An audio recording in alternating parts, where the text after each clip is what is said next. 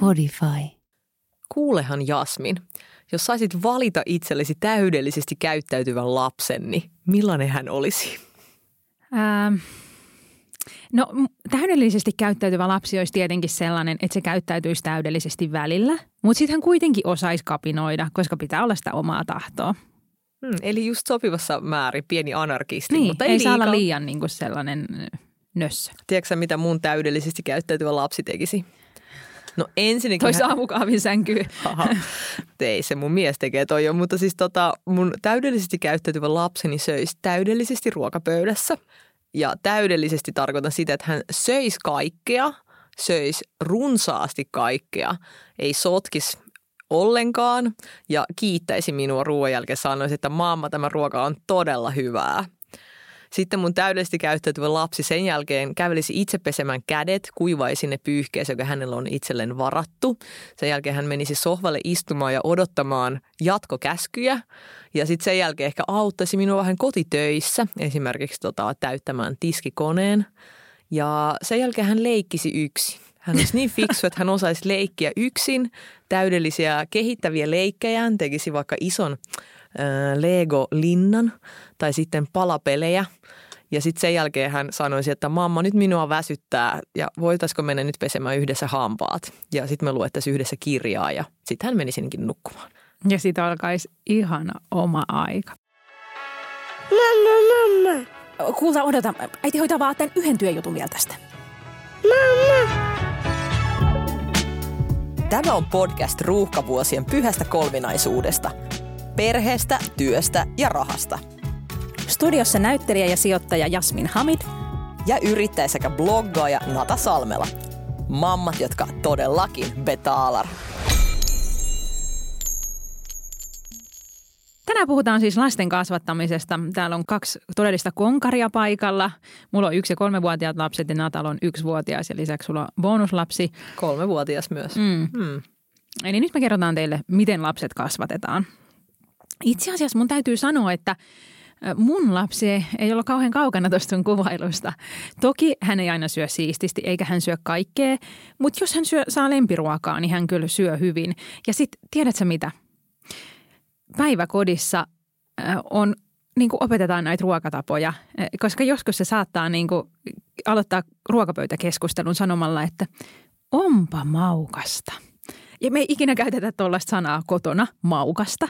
Eli se on selkeästi semmoinen, mitä ne on siellä, niin kuin tiedät sä, päiväkodin henkilökunta toistelee, että onpa maukasta. Ja, ja sitten siellähän niin kuin lapset ohjelmoidaan. Ennen päiväkotia pottailu tuntui tosi vaikealta, mutta siellä kun ne kaikki menee ruoan jälkeen pesee kädet, sitten ne kuivaa ne itse, heittää sen pyyhkeen sinne pyyhkikoriin ja menee potalle istuu, niin yhtäkkiä mä huomasin, että mun lapsi alkoi tehdä sitä myös himassa. Että se todella menee ohjelmoidusti. Se tietää, niin kuin, että näin kuuluu tehdä. Eli sun täytyy vaan vähän odottaa, että Benu kasvaa isommaksi. Niin tämä hoituu kyllä. No, mutta meillä on myös se isompi kolmevuotias ja hän ei todellakaan sano, että onpa maukasta ruoka. Hän sanoi, että pappa, mä en tykkää vihanneksista. Pappa, mitä tää on? Pappa, mä en halua syödä. Pappa, nyt ei ole hyviä. Pappa siis nimenomaan siksi, koska kyseessä on tosiaan siis mieheni lapsi. Hän kohdistaa kaiken hänen kri- kritiikkiinsä niin isälleen, ha, onneksi sentään jotain niin kuin positiivista. Mutta joka tapauksessa minäkin istun siellä pöydässä. Tämä ei ole unelmatilanne. Joo, ja siis täytyy sanoa vielä, että kyllähän me itse pyritään helpottaa niitä ruokailutilanteita sille, että aika usein me tarjotaan sellaista ruokaa, mistä se lapsi tykkää. Et, et varmaan sitten joku toinen vanhempi haluaisi niinku monipuolistaa sitä ruokavaliota ja häntä harmittaisi, jos lapsi ei tykkää paprikasta. Mutta mä tiedän, että jos mä laitan mun lapsen lautaselle paprikaa, hän ei syö sitä, joten mä laitan mieluummin kurkkuu ja porkkanaa. ja sit Hei, asia- kuule Jasmin, tä, tästä mä oon jo niin kauas kuule mennyt eteenpäin, että minä olin tuo aikaisemmin. Nykyään minä en edes yritä tarjota, että minä tarjoan jotain vaikka omenaa, joka on tyyli viimeinen niin kuin kasvi, ruokavalion niin kuin kasvis, joka ehkä saattaa mennä alas. Tai joku lempijugurtti ja jopa hän se jopa kolme vuotta saattaa sanoa, että, että hei, mutta sä tykkäsit tästä jogurtista eilen. Joo, mutta mä en tykkää tästä tänään.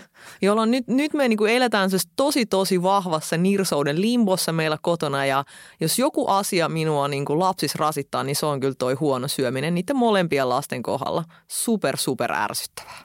Joo, ja kolmevuotiaathan on siitä mahtavia, että se todella on näin, että ikinä ei voi tietää, että, että se vaihtuu niin kuin ihan päivässä, että mikä on lempiruokaa, mitä hän suostuu syömään, että saako laulaa jotain iltasatu laulua vai eikö saa laulaa. Ja se on kyllä hauska ikä, joo.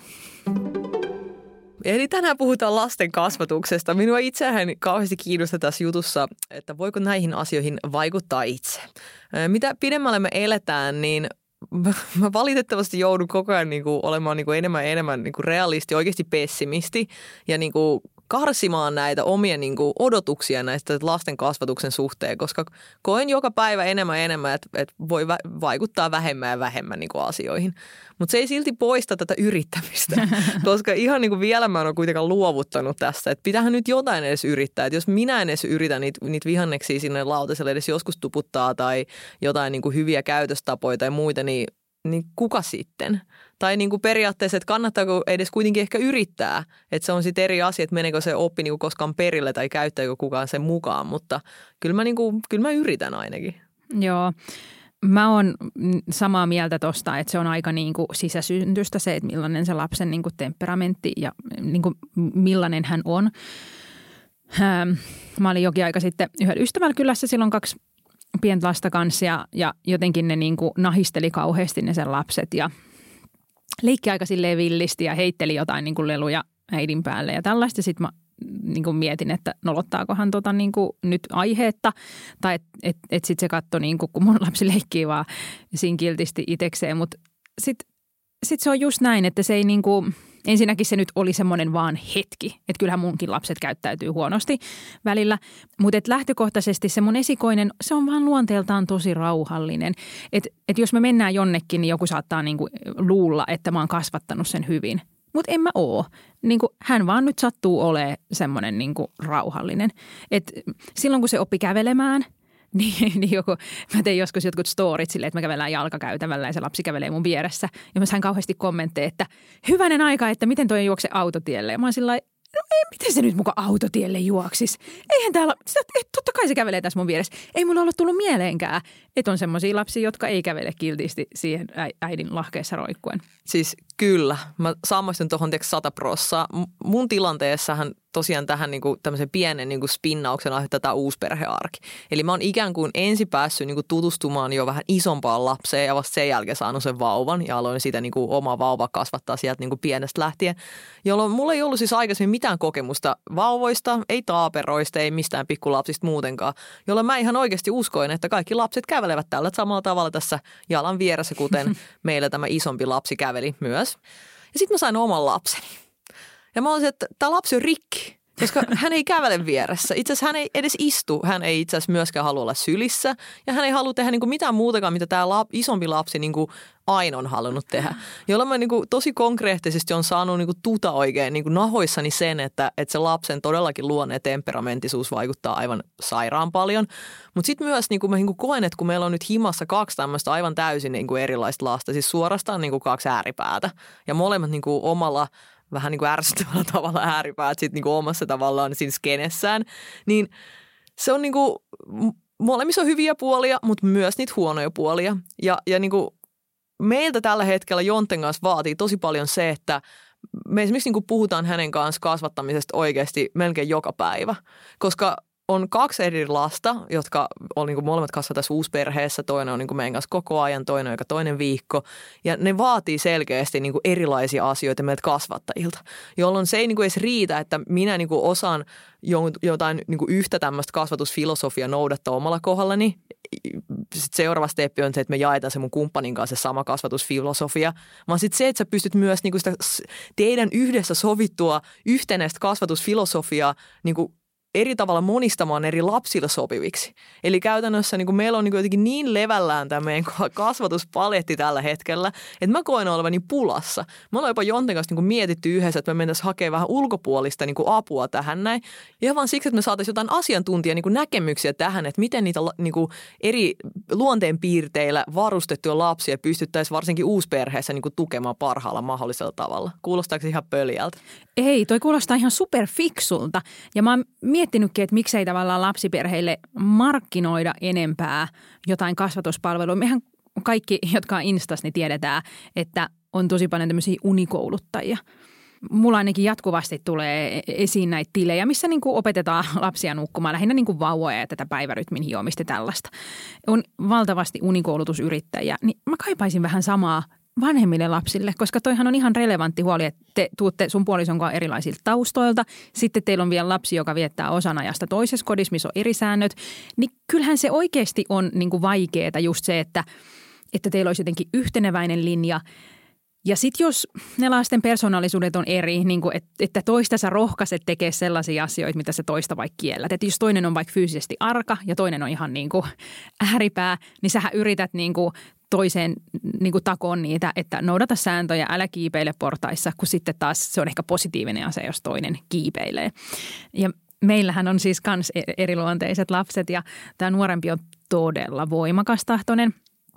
Ja mun esikoinen on siis ollut sellainen, että, että jos se himoitsee vaikka jotain keksiä ja sille sanoo, tai jotain mitä, vaan, niin kuin, mitä ei nyt oteta. Jos sille sanoo, että ei me oteta nyt keksiä, se on sillä okei. Okay ja tämä mun nuorempi, joka on nyt vuoden, siis esikoisen ei toki yksivuotiaana ollut edes mitään sokerikeksiä maistanut, mutta nuorempi tietenkin on. Niin jos sen, senkaan menee niin kuin, se, se on niin kuin sylissä ja menee keksikaapin ohi, niin se niin kuin syöksyy sitä kohti ja alkaa huutaa. Ja sitten joskus olen huomannut, että saatan syyllistyä sellaiseen, että annan sille sen keksin, kun mä en jaksa kuunnella sitä huutoa. Mutta tästäkin meillä on ollut myös Santunkaan riitaa, että kun sen lapsenhan pitäisi antaa käsitellä se niin kuin – pettymys, eikä silleen, että ah, no niin, älä huuda enää, saat mitä haluat. Tai niin kuin, että sen pitäisi niin kuin antaa, eikä me nyt aina niin toimita, mutta että tavallaan, että kyllähän sen lapsen pitäisi myös niin kuin, niin kuin tottua siihen, että joskus ärsyttää. Ja sellaista se elämä on. Ja tiedätkö tämä pettymysten käsittely? Tässä on niinku ero, että käsitteleekö sun oman biologisen lapsen pettymystä vai sun niinku bonuslapsen pettymystä, koska bonuslapsen pettymystä ainakin minun on paljon paljon helpompaa käsitellä kuin vaikka hänen niinku isänsä tavallaan. Koska silloin se niinku ikään kuin se oman lapsen semmoinen itku, joka menee sul vähän niinku sieluun mm. johonkin, niin se ei ikään kuin yhtä paha silloin, kun niinku ei sun biologinen lapsi itkee. Koska sitten se on vaan se, että no hei, tuo lapsi itkee, mä pystyn olemaan paljon enemmän niin kuin analyyttisempi ja tiedätkö, tämmöinen niin kuin toimintakykyisempi siinä tilanteessa, jolloin me koko ajan meidän arjessa törmätään niin kuin siihen, että meistä jompi kumpi, minä tai Jonte, suhtaudutaan niin kuin lapsen tavallaan siihen pettymykseen eri voimakkuuksilla. Ja taas tämän nuoremman meidän yhteisen lapsen niin kuin, ö, tavallaan hänen pettymyksiinsä, niin minä taas suhtaudun voimakkaampi kuin Jonte. Joo, se on taas, me ollaan otettu siinäkin niin kuin yhteen, että, että kun Jonte tavallaan suhtautuu eri lasten pettymyksiin eri tavalla. Mä en tiedä, tämä on niinku ihan siis semmoista niinku yhtä vyyhtiä ja me ollaan oikeasti tästä nyt niinku puhuttu tosi paljon ja mä koen, että meidän arjessa kaikkein suurimmat yhteentörmäykset parisuhteessa ei edes niinku johdu siitä parisuhteesta, vaan tästä lapsen kasvatuksesta. Ja mulla on jopa tullut vähän niinku semmoinen miele, että – Mä en tiedä, suhtauduks mä itse tähän niin kuin aivan liian jotenkin analyyttisesti. Joku muu ihminen olisi vaan sillä, että niin ei ehkä koskaan ajatellut edes koko kasvatusta. Että ehkä niin kuin se vaan menee, tiedätkö, niin kuin flow mukaan ja fiiliksen mukaan ja kasvattaa lapsia siinä niin kuin, tiedätkö, samalla kun hengittää. Että ehkä se jollekin on niin luontevaa. Niin mä oon niin miettinyt, että miksi tavalla elämässä niin monia muita taitoja harjoitellaan ja opetetaan, mutta sitten lasten kasvatuksesta niin sun pitäisi itse olla niin kuin tosi tavallaan perillä ja itse mm. ottaa hirveästi selvää. Ei missään koulussa ole tiedätkö, niin kuin oppiainetta, että näin kasvatat lapsen. Ei kukaan niin kuin ulkopuolinen tule tavallaan sitä muuta sanoa kuin heidän omien kokemusten kautta.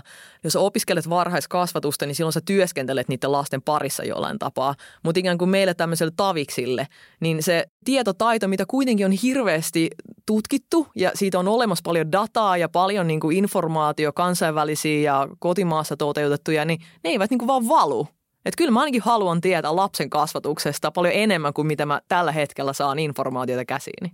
Toi on muuten totta sitähän jätetään niin kuin aika niin kuin omilleen. Että et vielä niin kuin imetykseen saa jonkin verran tukea neuvolasta tai jostain, ja, mutta sitten tavallaan kun se lapsi kasvaa sen niin kuin yli, niin, niin sitä on joo, juuri näin. Ihmiset kouluttautuu pitkälle osatakseen käsitellä ihmisiä ja sitten meidän pitäisi vaan jotenkin osata se automaattisesti. Kyllä, ja jo, mä, mä en oikeasti tiedä, että onko mä jotenkin niin kuin ainoa, joka, joka mielestä tää, tässä on niin kuin iso niin kuin virhe niin kuin elämässä, koska ehkä jonkun, joku ei välttämättä ole edes harkinnut tällaista asiaa, että voisi oikeasti mennä vaikka opiskelemaan lapsen kasvatusta, jotta voisi niitä oppeja soveltaa siihen omaan lapseen. Mutta kyllä mä ainakin haluan kasvattaa mun lapsesta hyvä. Se on sama, että jos mä haluan juosta maratonin, niin mä harjoittelen siihen. Jos mä haluan niin saada työpaikan, niin mä tiedätkö, tsekkaan sen yrityksen tiedot etukäteen, niin kun mä menen sinne työhaastatteluun. Jos mä haluan perustaa firma, niin mä ehkä luen jotain juttuja, mitä mun pitää tietää ennen kuin mä lähetän sen yrityksen perustamishakemuksen. Niin nyt mä haluan kasvattaa lapsen. Ja se on niin kuin 18 vuoden projekti. Ja mulla ei ole mitään taustatietoa tähän. Muuta kuin tiedätkö, mutu ja sitten joku niin kuin muun ja jonteen niin kuin perjantai-iltana väsymyksessä keskenään niin kuin puhuttu juttu. Siis musta tämä on käsittämätöntä. Joo. Itse asiassa tosi mielenkiintoista. Enpä ajatellutkaan, koska mä ehkä on just se niin kuin fiilispohjainen kasvattaja. Ja olisikin kiva niin kuin, mm, jonkun ulkopuolisen tarkkailijan sanoa, että onko mulla mitään johdonmukaisuutta siinä kasvatuksessa – Joo, onpa no. niin kuin, kieltämättä joo. Kyllähän sitä voisi ottaa pari niin kuin yksityistuntia joltain asiantuntijalta. Joo, ja kyllä tästä varmaan kirjoin olemassa. On olemassa varmaan mm. kaikenlaisia mm. podcasteja taas ja blogeja ja, ja kyllähän niin kuin informaatiot varmaan saa, mutta tuntuu myös semmoista, että, että on olemassa sellaisia kasvatusfilosofioita, että sun pitäisi vähän niin kuin jo tietää, että miten sä haet Totta. takaa. Joo. Ja ehkä miksi mä oon itse näin niin kuin tiedostava tästä asiasta, niin johtuu siitä, että mä oon itse kasvanut siis neuvostoliittolaisessa, tosi perinteisessä, vanhanaikaisessakin kulttuurissa – se on tosi konservatiivinen yhteiskunta ollut, missä mä oon kasvanut ja niin paljon erilainen kuin mitä tänä päivänä niin kuin maailma on. Eli kaikki tämä, tota, mitä Suomessa tänä päivänä niin kuin tapahtuu vuonna 2021, niin se on niin, niin kaukana siitä, missä vaikka mun omat vanhemmat on kasvanut, jotka minut on kasvatettu. Ja nyt mä oon kokenut tämmöisen niin kuin ison eksistentiaalisen kriisin omassa elämässä, että tavallaan ne opit, miten muut on kasvatettu, niin ei päde enää ollenkaan tohon, miten mä oman lapseni voin kasvattaa. Mutta sitten taas mun on niin, niin vaikea omaksua mitään muuta. Mä en pääse niin tuosta omasta lokerostani niin kuin pois jolloin mä niin ajattelen, että nyt mä koko ajan teen niin virheitä siinä omassa kasvatuksessa, jos mä vaan jatkan tavallaan niiden oppien parissa, miten muut on kasvatettu. Mulla on olemassa tästä jopa tämmöinen upea tutkimus, Mä löysin tämän alun perin tuota Hesarista ja tässä siis tutkittiin jopa 430 000 ihmistä. Eli ei ole siis ihan pienestä tutkimuksesta kysymys, mutta tämän tuota tutkimuksen mukaan niin rikkaat ja koulutetut opettavat lapsilleen eri asioita kuin pienituloiset. Mä itse olen nykyään rikas ja koulutettu, mutta taas mä niin koen, että mun tavallaan se mentaliteetti on edelleen tämmöinen niin kuin pienituloisen, jolloin mä niin kuin otin tämän tutkimuksen niin kuin hyvin jotkin henkilökohtaisesti. Ja tässä tutkimuksessa niin tällaiset varakkaat ihmiset opettavat omille lapsilleen enemmän niin kuin itsenäisyyttä, auktoriteettien kyseenalaistamista ja tällaista vähän niin kuin omaa vapautta, kun taas pienempituloiset opettavat lapsilleen tottelevaisuutta, auktoriteettien kunnioittamista ja tämmöistä kovaa työtä. Kuulostaako se järkevältä? joo, joo, okei. Okay. Mä en osaa sanoa tässä vielä mitään johtopäätöksiä, mutta sä oot selkeästi miettinyt tätä enemmän. Kyllä. Siis ihan vaan niin kuin näin, että minähän totta kai haluaisin kasvattaa lapseni tälleen itsenäiseksi, koska minä itsekin olen omaksunut aikuisiellä tällaisen tosi niin kuin itsenäisen roolin ja asenteen tähän yhteiskuntaan ja todellakin kapinoin auktoriteetteja vastaan ja muuta – mutta sitten taas muut on kasvatettu niin, niin semmoiseksi tottelevaiseksi, joka johtuu tosiaan osaksi tästä Neuvostoliittoon menneisyydestä, mutta ylipäätään venäläisestä kulttuurista. Siellähän teititellään kaikkia vanhempia ihmisiä, ö, opettajia muun muassa. Siellä pidetään niin ylipäätään vanhempia ihmisiä ja niin itseäsi tavallaan auktoritäärisempiä tahoja niin kuin tosi kovassa arvossa. Eli se on siis myös tämmöinen kulttuurillinen juttu, että se on niin kuin mulla DNAssa siinä mielessä, jos näin voidaan sanoa. Ja taas toisaalta mä oon ajatellut, että se on myös niin kuin kantanut mua niin kuin pitkälle. Että esimerkiksi se, että koulussa mä oon ollut vaikka tunnollinen, joka on kuunnellut opettajien niin kuin neuvoja ja tehnyt just niin kuin on pitänyt ja en todellakaan ole lähtenyt sooloilemaan siellä. Mä oon saanut sieltä hyviä arvosanoja joiden turvin mä oon päässyt opiskelemaan jatko-opintoihin, joiden turvin mä oon saanut työpaikkoja ja ikään kuin päässyt siihen semmoiseen urallisen imuun mukaan. Ja mä haluan mun lapselle tämän saman. Niin mä ehkä vähän pelkään niin, että jos mä niinku rupean hänelle nyt tämmöistä niinku omaa, että hei sä voit tehdä ihan mitä sä haluut, voit kuule ihan valita niin kuin vapaasti sun duunia ei sun tarvi mitään niin kuin noudattaa näitä pelisääntöjä. Sä voit luoda kato omat sääntösi. Niin mä niin kuin pelkään, että mä en osaa tehdä totakaan niin kuin oikein, vaan sit siinä niin kuin taas vähän niin kuin yliohjataan. Että sit hänestä tulee semmoinen joku ihan driftailija hippi, joka ei koskaan niin kuin kouluttaudu eikä pääse mikään töihin. Joo, ehkä se ei ole ihan niin mustavalkoista, että jos, jos kouluttaa lapsensa kyseenalaistaa, niin sitten se ei tottele koulussa. Tuosta voisi vähän ajatella, että, että hyvätuloiset kouluttaa lapsensa johtajiksi, eikö niin? Ja pienituloiset työntekijöiksi. Jos se oli niin, että, että pienituloiset kouluttaa niin tottelee sääntöjä ja tekee töitä, kun taas sitten hyvätuloiset kannustaa niin kuin siihen ideointiin ja rajojen rikkomiseen. Niin nyt kun sä sanoit, mitä mä itse näen, että täällä on tosi vahvasti tekemistä sen kanssa, että korkeampi tuloisilla ei ole sellaista huolta taloudesta. Eli mä niinku koen, että tällainen niinku taloudellinen huolettomuus, joka tulee sen niinku oman varakkaan taustan ansiosta, tekee sen, että sulle ei ehkä niin väliä. Sä et ehkä voi niinku edes koskaan ajatella sun pahimmissa niinku skenaarioissakaan niinku niin hirveä tilanne, että joudut leipäjonon seisoo – niin kuin mä oon seissyt itse, jolloin tavallaan sellaista niin kuin uhkakuvaa ei ole niin synkkää omassa päässä kuin mitä niillä pienempi tuloisina. Eli ikään kuin jos siinä koko ajan sun niin kuin takaraivossa ikään kuin puksuttaa siinä se niin kuin mahdollisuus, semmoinen hirveä uhkakuva, musta pilvi, joka saattaa koko niin kuin elämässä syöstä turmion työttömyyden tai sairauden tai muun niin kuin sosioekonomisen niin kuin taustan johtelemana, niin siinä on niin kuin tosi vaikeaa tehdä yhtään mitään, niin kuin värittää vähän viivoin ulkopuolelle. Joo, ja, ja, ja kun itse tosiaan ehkä en ole mistään rikkaista perheistä, mutta, mutta tosiaan sellaisesta, että ei ole missään nimessä ollut ikinä niin kuin, niin kuin näköpiirissä, että voisi joutua leipäjonoon, niin, niin tavallaan voi olla myös vaikea asettua sit siihen toisenlaisen ihmisen asemaan, että ei osaa, niin kuin, se on just näin niin kuin sä sanoit, että se on niin kuin kuitenkin se elämä ollut niin turvattu, että ei, ei edes tule mieleen sitä, niin kuin just toi, että miten vallitseva tekijä se semmoinen taloudellinen epävarmuus tai se huoli, niin kuin jatkuva huoli siitä toimeentulosta on, että miten se niin kuin määrittelee kaikkea. Joo, ja tästä kanssa tämmöinen yksi pieni ajatus. Hei Baby podcastissa Kirsikka ja Vivian puhuivat just vähän aikaa sitten kanssa kasvatusfilosofiasta, minkä kuuntele, se oli hyvä jakso. Siinä yhdessä kohtaa viitataan tähän niin kuin meikäläisen kasvatusfilosofia, jossa todellakin siis kasvatan lapseni noudattamaan kuria, tiukkaa ohjeistusta ja, ja kunnioittamaan vanhempia ja auktoriteetteja mulle jäi vähän huono maku siitä. Mulle, mä vähän loukkaannuin siitä, koska se jotenkin, että no mä oon kyllä Natan kanssa ihan eri mieltä, Joni Mäki on. Ja siis huom, Vivian on B kuin kummitäti, eli tässä niin kuin ihan kaikella rakkaudella. Mutta me ollaan aikaisemmin Vivianin kanssa meidän vanhassa viiteen podcastissa tehty jaksokin tästä tällaisesta tuo, taloudellisesta huolettomuudesta. Ja Vivian on siinä muun muassa sanonut se, että, että hän aina miettii, että kyllä raha jostain järjestyy joka on niin kuin kaikkea muuta, mitä mä mietin. Mä niin kuin mietin, että joku tulee kohta ja ottaa kaikki mun rahat pois. Joten mä en niin kuin missään tapauksessa, kun me ollaan niin, kuin niin eri taustoista, niin miten siinä edes niin kuin pystyy ikään kuin koskaan kasvattaa omaa lasta, kun se oma tausta on niin erilainen. Ja se oma, niin kuin, meidät on kasvatettu niin eri tavalla, jolloin on niin kuin helppo tavalla huudella. Kyllä mäkin voisin Benulle vähän niin kuin erikoisvapauksia tavallaan antaa, jos mulla olisi niin kuin hetkeäkään semmoinen fiilis, että kyllä jo kaikki niin kuin järjestyy kun mun niin kuin lähtökohtaisesti mentaliteetti, että mikään ei järjesty, että kaikki crashaa, kaikki palaa, kaikki kääntyy huonommaksi päin, jos ei niin kuin kynsin hampain pidä kaikesta tästä kiinni ja yritä niin kuin koko ajan 120 prossaa joka päivä. Nyt eksyttiin vähän niin kuin kauas tästä, tästä, tästä kasvatusfilosofia-asioista. Ei eksytty, ei eksytty, koska tämähän on kaikki osa niin kuin kokonaisuutta, eikä niitä voi ihminen niin kuin eritellä sitä taustaansa ja, ja näin. Tuosta kurista, mm, mä ehkä, mul, mäkään en ole lukenut niinku mitään kasvatusoppaita. Mun niinku ehkä semmoiset kasvatusajatukset tulee osa intuitiosta, mutta myös sellaisista, että mulla on osunut niin kuin sieltä täältä vaan jotain juttuja. Että jos joku on joskus jossain vauvaryhmässä jakanut jonkun jutun, niin sitten mä oon niin kuin lukenut jonkun artikkelin ja sitten mä seuraan Iidan matkassa äh, Instagram-tiliä, jossa varhaiskasvattaja ammatiltaan oleva äh, Iida äh, niin kuin aina välillä kertoo jotain kasvatusjuttuja ja sitten siellä on mun mielestä hyviä pointteja. Meillä on samaikäiset lapset, niin sitten siellä on jotain niin kuin uhmajuttuja ja tällaista. Niin ehkä vähän niin kuin sieltä täältä, milloin niin kuin lukee jonkun artikkelin tai silleen niin kuin ohimennen imee sieltä täältä.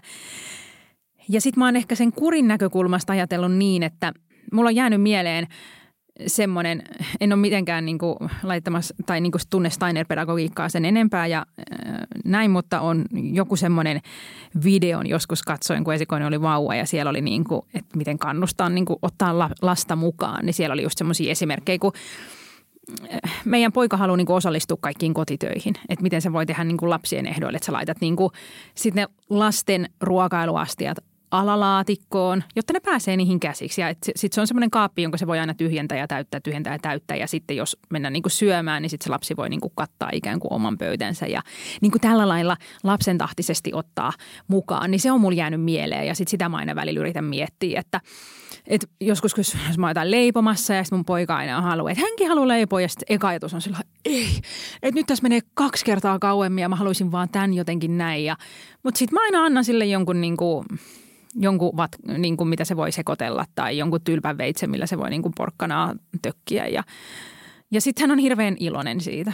Et mä oon niin kuin ajatellut sen niin, että tavallaan sitä myöhemmin sitä intoa on vaikeampi ruokkia – kun taas sitten semmoista kurii, mä uskon, että sitä saa myöhemminkin ja, niin kuin lapseen tai semmoista, niin kuin, että nyt mä yritän vaan niin kuin ruokkia tässä vaiheessa tavallaan semmoista intoa ja uteliaisuutta, koska sitten jotenkin musta tuntuu, että yhteiskunta kuitenkin rajoittaa meitä ja vuodet vie intoa pois.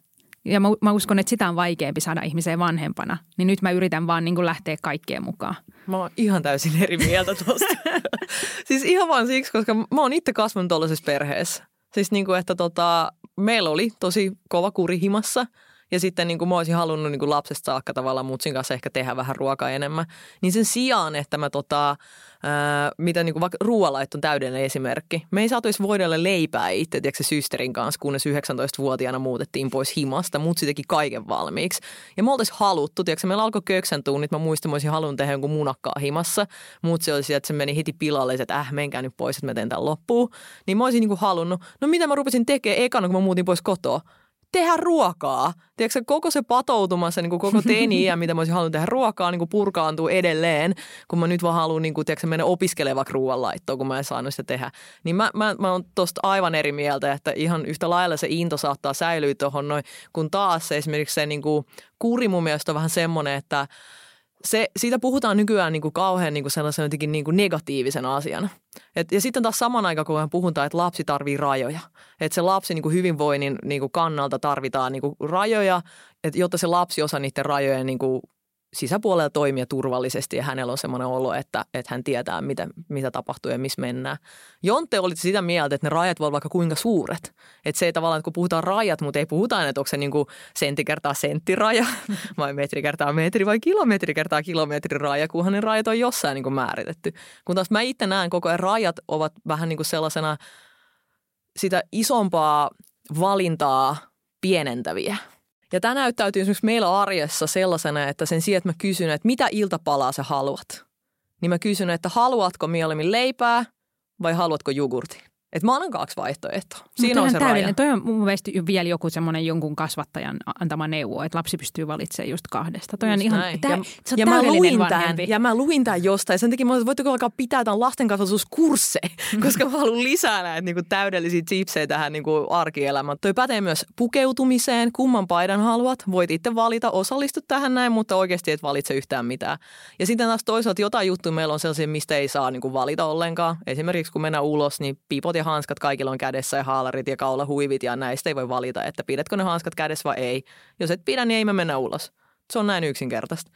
Eli, eli niin kuin tavallaan mä niin kuin näen, että toi tiukkuus meillä ennen kaikkea näyttäytyy sellaisena, että se niin kuin lasta suojelee häneltä itseltään suurimmassa osassa tapauksia. Meillä ei semmoinen portaisi ilman, että siinä on joku vieressä. Ja mä todellakin niin kuin valvon, että kukaan ei mene sinne portaisiin. No totta kai. Meillä on muita, mitä ei saa tehdä tai mitä pitää tehdä. Esimerkiksi nyt ne molemmat lapset kulkee automaatiolla pesemään kädet suoraan ruokapöydästä. Ihan vaan siksi, että Jonte ei ollut opettanut sitä kolmevuotiaalle etukäteen, niin hän läntäisi ne voiset kädet mun terrakotta laattaan ja se imas kaikki ne rasvat itteensä. Jolloin mä sanoin Jontteelle, että tästä lähtien kukaan ei poistu pöydästä ennen kuin on käynyt tuon saippua kupin kautta. No pitääkö teidän syödä lautanen tyhjäksi? No mä haluaisin, että se tapahtuisi, mutta se eihän se tapahdu. Ja, ja tota, toi on ehkä ollut se, se mulle se suurin kriisi. Ruoka on niin kuin mun paljon enemmän kuin polttoainetta. Se on niin kuin mulle kulttuurillinen juttu. Jos joku yksi tiedätkö, ihminen tulee siihen pöytään niin kuin perseilee, oli se sitten minä tai Jonte tai lapsi tai kuka tahansa, niin sehän on niin kuin vie sitä ruokailun iloa myös muilta pois. Mä yritän niin kuin joka päivä jotenkin vähän rentoutua sen osalta. Se on tosi vaikeaa. Mä niin kuin se menee johonkin, tiiäksä, niin kuin, ja mä oon yrittänyt kaikki, niin tiiäksä, mä oon lukenut niin paljon kaikkia oppaita tästä. Mä oon laittanut niin kuin, mahdollisimman vähän sitä ruokaa siihen lautasella. Lapsi on itse saanut annostella siihen, on laittu ketsuppia päälle, ollaan tehty vaan lempiruokia, kun mikään ei auta. Ei mikään. Niin, tästä mä, tää on niinku semmoinen, musta tuntuu, että niinku ruoan loppuun asti syöminen on ehkä semmoinen, joka on niinku muuttumassa, että et ennen sitä niinku, ehkä jotkut vanhemmat sukupolvet niinku saattaa vieläkin niinku olla silleen, niin kuin kannustaa lasta syömään loppuun. Ja sitten kun se faktahan on se, että useinhan se on aikuinen, joka annostelee sen annoksen. Ja niin kuin me kaikki jossain buffas käyneet tiedetään, niin sehän on niin kuin aika vaikea arvioida, että paljon sä jaksat syödä. Niin miten joku 2-3-4-vuotias voisi niin kuin tavallaan, että kyllähän siitä lapselta vaaditaan aika paljon, että se osaisi niin kuin sanoa, että kuinka paljon hän syö. Ja saati sitten, että jos aikuinen laittaa sen annoksen, että sitten niin kuin, en mä tiedä, tässä niin kuin syömishäiriöiden maailmassa mä en haluaisi kyllä niin kuin pakottaa ketään syömään mitään. Joo, ja mä oon itse vanha syömishäiriöinen. Toi on varmasti se sama syy, miksi toi Sitten ei enää tunnista mulle. sitä niin kuin kylläisyyttä ja kaikkea. Musta si- sitä ei saa tehdä, että pakottaa niin kuin syömään. Mutta toi mun oma menneisyys on varmasti just se syy, miksi toi menee mulla niin, niin kuin syvälle. Koska on tosi vaikea käsitellä mitään niin kuin ruokaan liittyvää, kun on itse tehnyt niin paljon duunia, että on saanut sen oman ruokailun niin kuin normaaliksi, jos näin voi sanoa. Mutta toi, toi niin kuin koko ruokailu on mun mielestä ylipäätään sellaista, että ei edes se lautanen niin syömis tyhjäksi, vaan mä, pahin skenaario, mitä siinä voi tapahtua, on se, että se lapsi ikään kuin kieltäytyy siitä pääruuasta tai siitä niin kuin päivällisestä ja sitten se vaan syö tiedätkö, herkkuja ja välipaloja ja elää Mm. niillä. Ja jos lapset kysyy, niin nehän eläisi niillä. Se, siis kaikki lapset söisi oikeasti vaan leipää. Siis se, Niin se, söis. on niinku, se on, siis se on niinku, siis, jos haluaa, että, jos, jos, jos haluaa perheessä, että kukaan ei niinku taistele ruokapöydässä, niin lapselle ei tarvitse tarjota kuin vaan sämpylää ja voita päälle. Siis ihan oikeasti. Tämä on niinku satokausikalenterin osakkaalta tämä niinku viesti.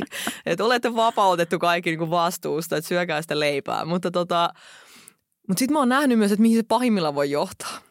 Koska nyt kun tosissaan niin ehkä kuvitellaan, että sulla on vanhi lapsi jo kolmevuotias, siis sä oot siellä, että niin, nyt ne syö leipää, mutta sitten myöhemmin ehkä syötään muuta. Ei, ei syö. Nimittäin mun edellisessä suhteessa äh, oli teini-ikäinen poika. Ja hän 14-vuotiaana ei suostunut syömään mitään vihreätä, mitä oli lautasella. Hän ei syönyt mitään kasviksia, mitä oli missäkin ruuassa. Ja sitten se teki sen, että, että aina kun hän oli siellä, niin joko me niinku haettiin kebab, koska se oli ruoka, mitä hän söi. Tai sitten hän söi jotain omaa ja me syötiin jotain omaa ruokaa. Ja sitten niinku pahin oli tämmöinen yksi Espanjan matka. Ja tiedätkö, sä, menet Espanjaan oikeasti syömään. Se on niinku ruokamekka. Ja siellä on niinku ihania tiedätkö, tapaksia, siellä on niinku ihania paikallisia jotain ravintoloita, missä on kaikki ihana haudutettu munakoisa ja muuta. Koko se matka, me jouduttiin käymään vaan tiedätkö, niissä niinku ranulipaikoissa, koska se oli ainoa ruoka, mitä hän suostui syömään. Mä, mä siis joudun syömään tapaksi huoltoasemalla, koska me ei voitu mennä niinku mihinkään, kun me oltiin perhematkalla, mihinkään ravintola, mistä sai tapaksi, koska hän ei syönyt mitään siellä. Eli tavallaan niin kuin, jos myöskin jokainen vanhempi tavallaan niin kuin ehkä pelkää sit, tai Eli ehkä semmoisella vanhemmalla, joka nyt kelaa, että nyt ei ole mitään väliä, mitä se lapsi syö, koska ehkä se oppi sit myöhemmin syömään, niin ei. Kun se ei totu niihin makuihin, niin ei se syö niitä myöskään myöhemmin. Ihan hirveetä. Toi mun painajainen. Tässäkin jälleen kerran niin kuin päiväkotihan on loistava. Siis se niin kuin vertaisoppiminen ja se, kun se, et, et, jos on sitten joku nirsompikin lapsi, niin kun sä näet, että kaikki muut syö, niin, niin kuin, tavallaan... en mä- Ei, ei. ei päde kolmenvuotiaase, joka aina kun on hernekeittopäivä, ei syö ollenkaan hernekeittoa, syö pelkän pannukakun ja pyytää sitä lisää. Mä oon siis menettänyt toivo. Ja Mut- niin kuin, jos jollain lukijoilla, meidän seuraajilla, kuuntelijoilla, whatever, please, antakaa joko vertaistukea lapsen nirsouteen. Ja siis huomaa, en puhu edes Benkusta, ja tämä on nyt ka- kaikki tähän niin kolmevuotiaaseen liittyen. Benku ei vielä niin kuin taju samalla tavalla. Mutta kyllä silläkin on sellaisia kausia, että välillä se heittää kaikki vihreät asiat. Niin kuin tota, sitten välillä kesäkurpitsa se tökkii ja sitten se heittää se lattialle. Että mä niin kuin näen, että se, hänellä tämä sama Hän on tulevaisuus menossa jo ranu, ranuhuoltikselle. Joo, hän on, hän on menossa. Joo, ehkä tässä on vielä toivoa. Ehkä tässä on vielä toivoa. Kolmevuotiaalla on kaiken näköisiä vaiheita. Ja nyt, nyt kun sä äh, dissasit mun lapset jo sinne niin kuin le, leivän puputtajiksi, niin mä haluan korostaa, että kun tiedän, että lapseni ei syö paprikaa, niin tarjoan hänelle kurkkua ja porkkanaa, en leipää. Ja aina välillä paprikaa. Mutta Mutta tavallaan mä en niinku myöskään ymmärrä sellaista, että mä olisin silleen, nyt jumalauta syöt ne paprikat ja itket ja syöt. Koska mitä järkeä siinä on? Siitä tulee vaan niinku... Ja ylipäätänsä, kun lastahan pitää koko ajan ohjeistaa ja kieltää, niin kyllä mä oon vähän miettinyt, että – että sitä ei niinku saa, niinku, se ei saa kokea inflaatioa se, se käskytys. Et mä muistan taas, kun oli joku, joku tämmöinen niin vauvaryhmä Facebookissa, missä joku oli silleen, että voi voi, että lapseni on nyt koko ajan rämpyttää tuota valokatkaisia ja koko ajan kiellän häntä, että on ihan hirveätä. Niin mä oon taas sitten ratkaissut sen niin, että jossain vaiheessa sitten, kun meidän esikoinen oli ylsvalokatkaisia ja se innostui siitä, niin mä annoin sen kuule rämpyttää sitä. Se rämpytti sitä niin maan hemmetisti ja sitten hän kyllästyi siihen. Ja nyt sen jälkeen hän ei ole enää rämpyttänyt. Että tavallaan niin kuin, miksei se voisi kokeilla. Sehän on niin kuin oppii samalla, että ah, kun tästä painaa tulee valot, kun tästä painaa ne menee pois. Sitten se sitä ihmettelee hetken, antaa se rämpyttää sitä puoli tuntia, sitten se on niin kuin käsitelty ja voidaan mennä elämässä eteenpäin. Sen sijaan, että siitä tuli semmoinen viikkojen niin kuin, ei saa, ei saa, ei saa. Ja sitten se haluaa mennä tekemään sitä. Niin kuin, että – Toi hyvä, toi hyvä. Mä oon tehnyt meidän portailla. Pitäisikö mun kirjoittaa se kasvatusopas? No pitäis, kirjoita please. Mutta me, meidän portaille mä oon tehnyt sama. Benku halusi mennä niihin portaisiin joskus seitsemän kuukauden kypsässä iässä. Seitsemän kuukauden? Kyllä. Hän oppi ensin kiipeä portaita ja vasta sen jälkeen ryömimään. Me mentiin seitsemän kuukauden iässä niitä portaita ylös, alas, ylös, alas, ylös, alas, koko päivä, ylös, alas, ylös, alas. Se selkävika, Meillä ei ole vieläkään sitä porttia siinä. Nyt hän ei enää mene sinne. Joo, Paitsi nyt, mahtavaa. Jos hän wow. yrittää nykyään, niin mä huudan, että Beno ei, tolle, just tolle. Sitten se pelästyy eikä mene. Mutta ei saa huuta, kun se on jo astunut se leikalla askelmalla. Niin, sitten se, sit se pelästyy ja kaatuu. Ei, Suorin vartaloin. Herra Jumala. Mutta hei, vaikka mä tässä niinku kovasti sanoin sitä, että et eti myöhemminkin kasvattaa, niin silti mä oon sitä mieltä, että on myös niinku parasta ennen päiväys jossain. Koska mulla on yksi ystävä ja mä muistan, että me oltiin me oltiin aikuisia, nuoria aikuisia, 20 jotain. Hän oli opiskelija, asui omassa kodissaan. Hänen vanhempansa erittäin hyvin toimeen tulevia. Erittäin hyvin toimeen tulevia. No hän sitten tarvitsi sinne pesukoneen sinne asuntoonsa. Hän kysyi, että voisiko iskä ostaa pesukoneen. Ei voinut. Iskä suostui lainaamaan rahaa pesukonetta varten. Niin kyllä mä siinä vaiheessa mä sanoinkin sit sen mun ystävälle, että, että mun mielestä niin kuin, tavallaan, että jos, jos sen vanhemmat niin kuin kylpeä rahassa ja se nuori niin kuin 20 jotain, että oot, sut on kasvatettu ja sä oot vaikka 26. Et, et jos se tarvii jotain tollaista, että se ei tarvii, niin kuin, että sä pystyt heittämään viisi huntia niin kuin huumeisiin, vaan se haluaa niin kuin pesukoneen. Miksei se vanhempi voi antaa sitä rahaa? Mun mielestä sitten kun lapsi on 26 tai 27, niin se kasvatustyö on jo tehty, että ei tarvi enää opettaa, että raha ei kasva puissa mä ajattelen, että me ollaan meidän vanhempien lapsia aina ja heidän tulee auttaa lapsiaan.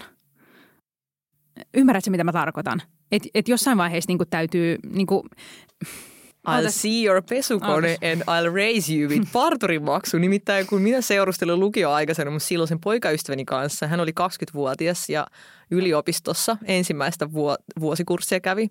Ja hänen isänsä sanoi, että voitko leikkaa hiukset? Voitko leikkaa sun hiukset? Voitko leikkaa ton reuhkan? Sitten se tekee pa- faija, että nyt mä menen niin kuin parturi. Että heitäkö mulle 15 euroa? En. Että me omalla rahalla. Ja hänen isänsä oli todella hyvin toimeentuleva. Niin, että eihän se niinku tavallaan niinku siinä vaiheessa enää sitä lasta pilata. Niinku, että no nyt sä oot sitten piloille hemmoteltu, kun mä ostan sulle tämän pesukoneen.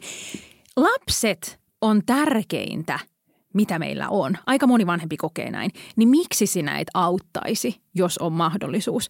Niin kuin, ja jälleen kerran niin tämä ei ole mustavalkoista, että jos mä oon sitä mieltä, että 27-vuotiaalle lapselle voi ostaa pesukoneen, niin se ei tarkoita sitä, että mä en opeta mun lapsille rahan arvoa ja ne saa aina kaiken, mitä ne haluaa. Mutta niin järkipäähän. Tämä raha mun mielestä on täydellinen aihe, koska taas tähän vähän lipsuttiin tässä mammajaksossa. Ups. No ei voi mitään. Niin Mä saan tosi paljon siis kysymyksiä just tästä niin kuin Benkun rahan, tulevasta rahan käytöstä. Ja tosi moni niin kuin, vähän niin kuin pelkää minun puolestani sitä, että nyt kun ö, omasta lapsestani tulee näin hyvin toimeentuleva, hänellä on nyt jo aika mojova salkku ja lisää tulossa ja, ja tota, en usko, että ainakaan tästä köyhenee toi lapsen, lapsukaiseni mihinkään suuntaan, niin mitä sitten, että hän sitten kasvaakin ja sitten hän törsää ne kaikki rahat. Ja tästähän voisi kyllä vetää tällaisen johtopäätöksen, että jos mä pidän niin kuin näin kovaa kuria ja jöötä meillä niin kuin kotona ja vedän tosi tiukkoja rajoja, niin mä olisin sitten semmoinen piirtihirmu, joka myös niin kuin lapsen tavallaan rahoista muka vastaisin. Ja näinhän ei suinkaan ole. Mä luotan ihan oikeasti oman kyvykkyyteni kasvattaa hänestä sen verran vastuullista rahan käyttäjää tässä seuraavien vuosien aikana, että hän kyllä ihan itse osaa ne fiksut rahapäätökset tehdä. Koska toisin kuin että osaan kasvattaa, mitä en siis osaa, niin rahaa käyttää kyllä osaan. Eli mulla ei ole se niin kuin osalta minkäänlaista niin kuin pelkoa, että en osaisi opettaa sitä rahan käyttöä sille lapselle. Niistä muista taidoista voidaan sitten olla eri mieltä. Sä myös jossain jaksossa sanoit, että, että puhuttiin jotenkin kasvatuksesta kanssa, että, että hitto, että jos sä siinä epäonnistut, niin ei voi mitään. Mutta että onneksi sun lapselle on sijoitettu niin paljon rahaa, että sitten hänellä on ainakin varaa käydä terapiassa. Joo, just näin kyllä. Ja siis jos vaan rahalla voisi tämä kasvatuksenkin jotenkin ostaa, tiedätkö, ulkopuolelta, niin ostaisin. Koska hei, jengi ostaa PTtä, sitten mm. niistä tulee, tiedätkö, timmei, niin miksi mä voisi ostaa jotain niin kuin kotiopettajaa tiedätkö, lapselle. Tai ehkä jopa itselleni, että voi sitten minusta koulia parempaa kasvattajaa. Just niin. Et mä en tiedä, onko tämä mun tavoitteellisuus elämässä mennyt vähän niin kuin liian pitkälle tässä, koska yritän jotenkin tämän kasvatuksenkin niin kuin perfektionoida tässä. Nyt mä keksin täällä tosi paljon uusia sanoja ihan itse, mutta joka tapauksessa olisi niin kuin kauhean kiva, että tekisi sellaisia asioita, joiden takana pystyisi täysin seisomaan ilman, että myöhemmin tarvitsisi niin katsoa peräpeiliä ja miettiä, näitä virheitä olen tehnyt. Just näin. Ja Siis se on juuri näin. Näistä asioista puhutaan nykyään tosi paljon mediassa. On nämä Supernanny-ohjelmat ja, ja erilaiset lehdet kirjoittaa säännöllisesti ja puhutaan. Aika paljonhan nostetaan myös niitä virheitä esiin, mitä aiemmat sukupolvet on tehnyt ja sen takia me ollaan niin fucked up. Mutta onhan tosi paljon semmoisia esimerkkejä, että joku niinku jäähy. Kyllähän kaikki tietää nykyään, että fyysinen kurittaminen on semmoinen, mitä nykyaikana ei enää tehdä. Mutta aiemmin se on ollut ihan normaalia. Sitten tämmöinen joku jäähypenkki, että jos sun lapsi kiukuttelee tai sillä on joku uhma, niin joskus ennenhän on saatettu laittaa, että nyt menet tuonne oma huoneeseen rauhoittua. Tai nurkkaan. Niin, ja se on semmoinen, mitä nykyään sanotaan, että ei missään nimessä – että et, ei se lapsikaan uhmasena tiedä, että mikä häntä kiukuttaa. Että silloin vaan semmoinen tunne ja se on itsekin hämmentynyt ja päinvastoin niin sitä lasta pitäisi niin auttaa siinä. Muuten siitä tulee semmoinen tunnevammainen ja osoitetaan, että sä et saa näyttää tunteitas. Ja että good sitten vaan sen jälkeen niin parisuhde, eh, parisuhteen kanssa joskus aikuisena. Et ehdottomasti mun mielestä se ei ole ollenkaan niin, että sä yrittäisit ylisuorittaa, vaan kyllähän niin tämä kasvatuskin muuttuu ja tulee uutta tietoa – tällä alalla, niin, niin tota, todellakin pitäisi jotenkin päivittää itsensä. Ja pitää, me tarvitaan joku vanhemmuuskurssi. Hmm, kyllä, laitetaan korvan taakse.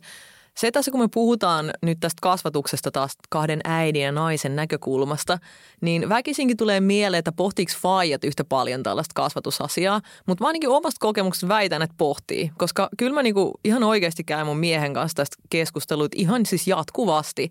Ja me ollaan jopa laitettu niinku kalenteriin, tiedätkö, tällaisia niinku tuokioita, missä meillä olisi niinku aikaa istuu alas ja puhuu meidän lasten kasvatusmalleista tai, tai niin kuin tällaisista malleista, mitä me omassa arjessa niin kuin toistetaan tai joita olisi kiva niin kuin kehittää eteenpäin se, mitä mä niinku itse koen, että varsinkin uusperheissä olisi ihan sairaan tärkeää, että se informaatio kulkisi niiden niinku kahden kodin välillä. Ja tällä hetkellä mä koen että olevani tästä vähän ulkopuolella, koska minä en ole missään WhatsApp-ryhmässä, tiedätkö, Jontenex vaimon kanssa, vaikka ollaankin ihan hyvissä väleissä. Että mulla ei ole siis semmoista niinku pääsyä niinku hänen kanssa juttelua, että mä luotan siihen, että he tekevät keskenään ne kaikki päätökset ja muut, ja sitten Jonte niinku kertoo mulle, ja mä koitan sitten siihen niinku ikään kuin ujuttautua niinku mukaan. Ja sitten sitten taas toisaalta tämäkin on semmoinen niin asia, että, että se on tosi vaikea, että mun välillä ottaa se sellaisena annettuna. Koska silloin mä niin kuin koen, että mulla ei ole mitään niin kuin päätöksen valtaa ja tosi moni niistä asioista on niin kuin ristiriidassa mun omien arvojeni tai mun oman niin kuin kasvatusfilosofian kanssa, jolloin mm. se on niin kuin hankalaa tavallaan myös sellaisessa, että ottaa täysin niin kuin annettuna jotain, mitä, mitä muut ihmiset on niin kuin tavallaan sun puolesta päättänyt ja sitten soveltaa niitä omassa kotona.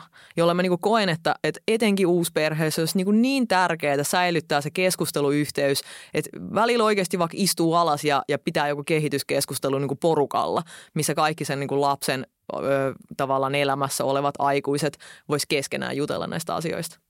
Joo, niin olisi. Joo, kyllähän sen täytyy olla jotenkin yhde, samassa linjassa.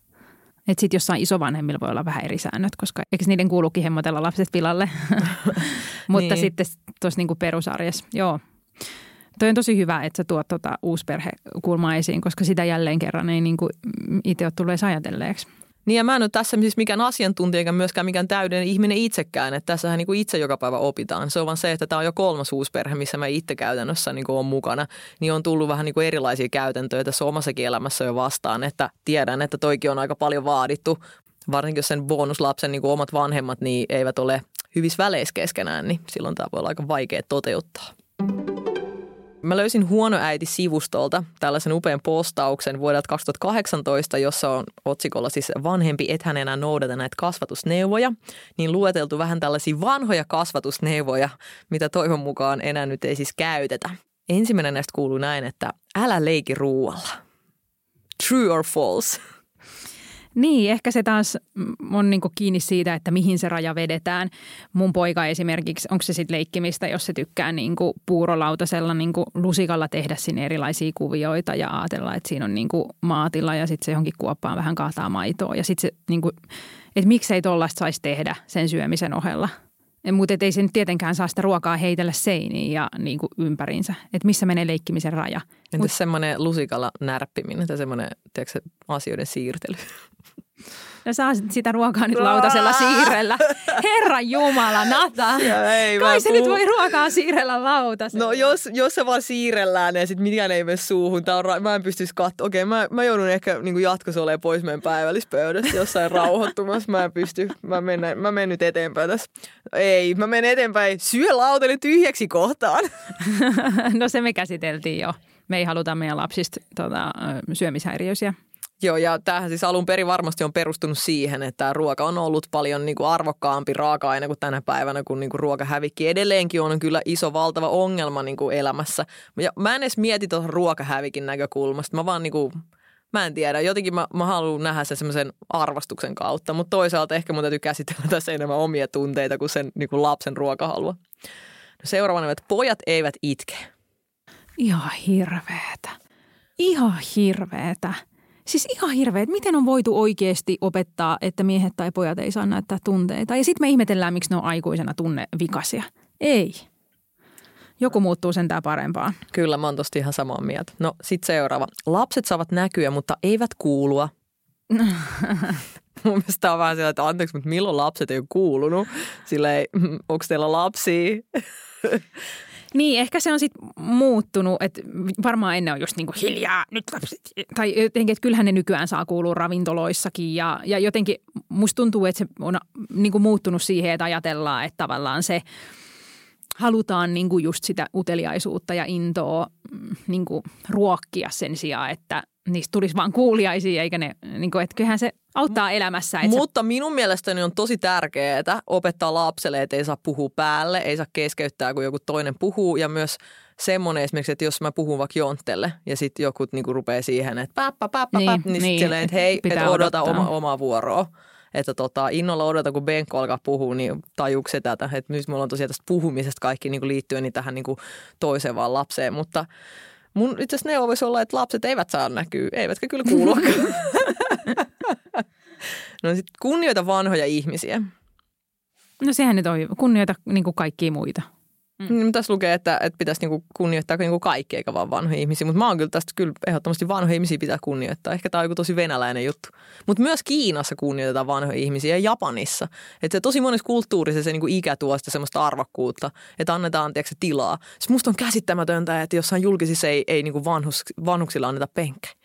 Et mä oon nähnyt yksi mummo, jotka joutuu pyytää penkkiä. Että jos mä oon itse ollut jossain bussin takaosassa, että mä en niin voi sanoa sille mummolle, tuppa tänne. Mä annan aina. Mutta siis tämä on kyllä mun mielestä kunnioita vanhoja ihmisiä pitäisi olla edelleen kyllä kasvatusneuvo. Mäkin jouduin raskaan kerran metros pyytää, että mä saan mennä istuun ja se oli kyllä jotenkin vähän, no joo. Sitten mä sain ja sitten mä alkoi itkettää. No joo. No mut hei, tämä oli hyvä antoisa ja polveileva ennen kaikkea Kyllä. keskustelu. Ja olisi tosi kiva kuulla tämän osat meidän kuulijoilta, teidän kokemuksia. Eli laittakaa taas äh, keskustelua tulemaan meidän Mamma Betalar Instagram-tilillä. Pistetään sieltä taas muutamat kyselyt pystyyn ja voitte laittaa myös vapaasti meille viestiä, että millaista kasvatusfilosofia te noudatatte. Jos jollain on myös vinkkejä tämmöisistä niin kasvatuspersonal trainereista, niin otamme myös vinkkejä heistä tulemaan. sitten vastaan Joo. Just niin, ja tässä vanhemmuudessa mun mielestä on tosi tärkeää se, että jos kertoo niin kuin omista kasvatustavoistaan, niin se tavallaan ei tehdä sitä dissaten muita. Niin kuin ei kiiloteta omaa sädekehää sillä, että, että koska tää on, nämä on hyvin herkkiä heitä. Toivottavasti tästäkään podista, vaikka me sunkaan väliin sanailtiin, niin ei tule semmoista mielikuvaa. Ää, ainoa, mitä mä dissaan, on se, että poille sanotaan, että ei saa näyttää tunteita. Se on ollut ihan kämänen neuvo. Kyllä. Mutta muuten, niin perheitä on erilaisia.